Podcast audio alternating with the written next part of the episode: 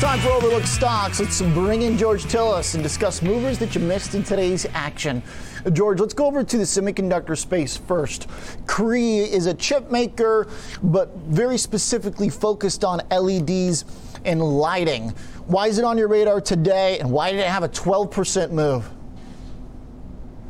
It's a twelve percent move, and it's also hitting some new fifty-two week highs for Cree, which again does have the L E D lighting solutions business. It's in the semiconductor space, but I think it's uh, the other business. This is actually the other business we've talked about uh, with Cree. This is probably the second or third time we've talked about the company, O J, in the last year and a half.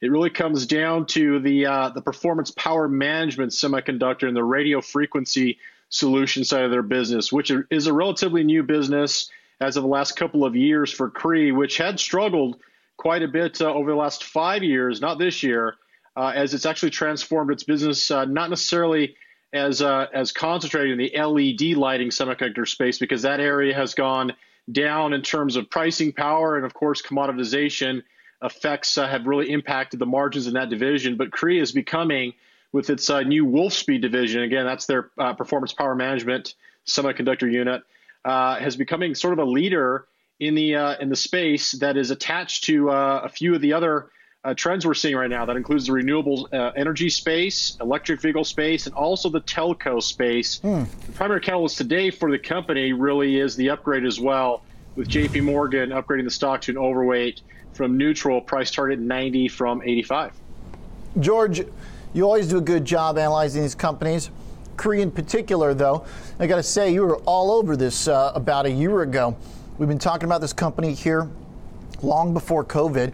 It had a, a big rally in two thousand eighteen nineteen, then it sold off pretty hard. It had a rough earnings in the summer of last year that sent the shares way behind its semiconductor peers. So uh, what has changed since then? And I remember you telling us at the time that this business they were getting into still had a lot of growth ahead of it. So is it about execution that they've done right, or are they just realizing that growth? They're realizing the growth potential and the execution and the business transformation that we, we talked about, O J. And, and if you were to look at the financials for, for Cree, Monolithic Power, you had a chart up just a second ago. I don't know if you can bring it up again, but th- that is their major competitor. And, and if you look at those two charts, they look very, uh, very synchronized together. When you look at Cree itself from a financial standpoint, uh, historically speaking, you would ask a question, and I did, and wow, this is pretty impressive. This business must have a lot of room to grow, also a lot of uh, adoption of its technologies, and its technologies must be leading the pack. And this is actually what J P Morgan sees with their prospects going forward. The reason I say this uh, going forward is if you look at last quarter's sales, it was down eleven percent, profitability was down eighteen percent. They don't have profits on a trailing twelve month basis. It's trading at twelve times sales with negative revenue growth, but the price action doesn't really reflect that. So I suggest what's happened here is, is the, the O E Ms, the original equipment manufacturers that have now partnered with Cree, has gained so much traction alongside the E V, um, you know, hyper growth that we've seen over the last year, especially in the last, uh, you know, a couple weeks in trading. I think that's part of the catalyst here, and it's all about the forward-looking Uh, elements for Cree, and of course the earning, earnings expectations going forward. It's not necessarily the past, it's the future. It took some time, and I think the price really slowly, s- slowly started to reflect this transformational aspect of their business, which again is primarily in the semiconductors now, in the uh, the radio frequency space, as well as that uh, performance power management uh, division. And their uh, their brand Wolfspeed has become one of the uh, leader leaders in this space. It just hasn't really reflected, at the very least, from last quarter's revenues, or even the revenue from uh, from two quarters ago. But it, but the price action and also the analyst upgrade suggests there's a lot of promise going forward. George, why? Um, uh, George, thank you. I like that one. Um, really good company. I'm thinking about the next one though already. Let's keep going. Net Element.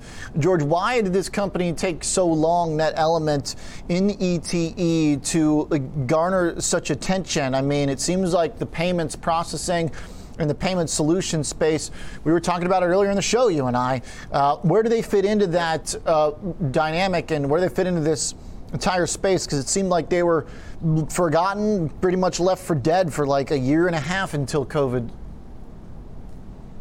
Yeah, I mean, this is a it's a very small company, Net Element. It is primarily in the financial technology, mobile payment space, but also has an international transaction payment services uh, business, which uh, that division actually services, like, for instance, online mobile, uh, you know, e-commerce, online subscriptions. They also have, again, payments for uh, web-based game developers and social media merchants. This is another area that web, that Net Element is in. But their their their technologies are really for merchants that are basically forced to accept, you know, cashless transactions and mobile payments. Uh, the company itself, and here's the kicker, and sometimes this happens, and I've talked about this, they did report earnings on the sixteenth of November, so not too long ago. They actually missed on earnings, and in fact, the uh, the revenues beat, but the revenue growth, uh, if you were to compare it relative to last year, is down about seven tenths of a percent. Last quarter, it was also down five tenths of a percent, uh, or half of one percent year over year. So we're actually seeing decelerating revenue growth, as well as uh, comparing the revenue growth quarter to quarter, as well as year over year. But the price action doesn't really reflect that. So, uh, you know, these are, again, questions you ask. What's going on with the company? There wasn't necessarily an earnings upgrade or an analyst announcement.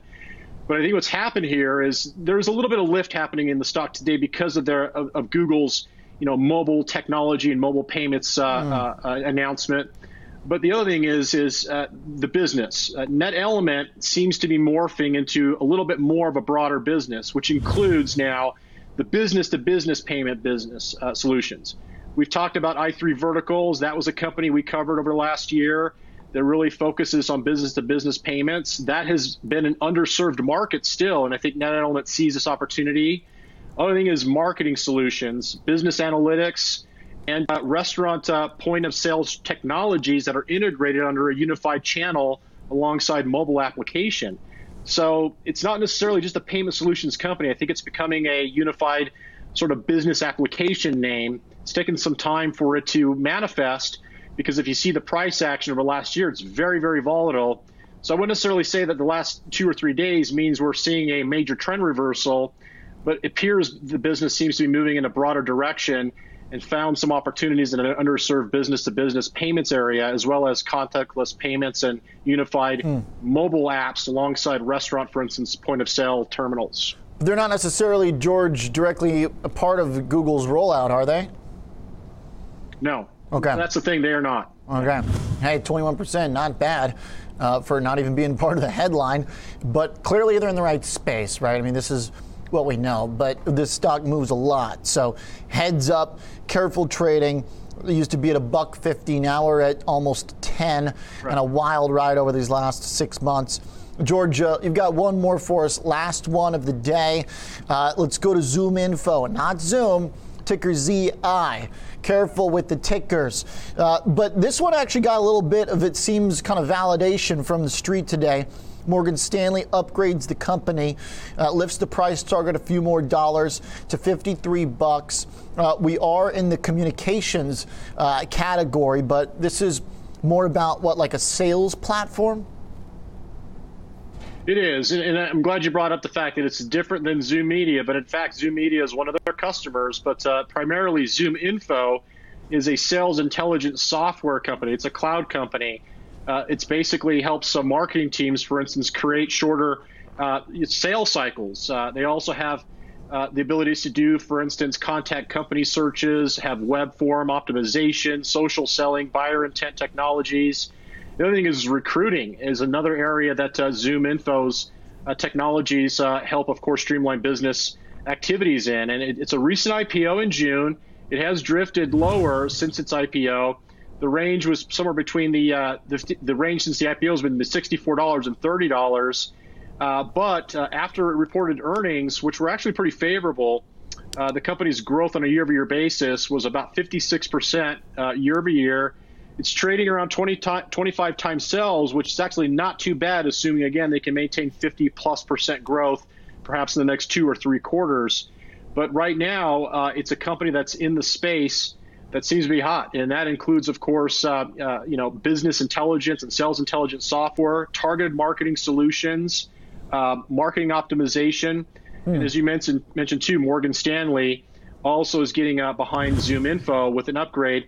Now, again, they've got an out outperform rating on the stock from an equal weight. They did ratchet their price target up about three bucks to fifty-three from fifty.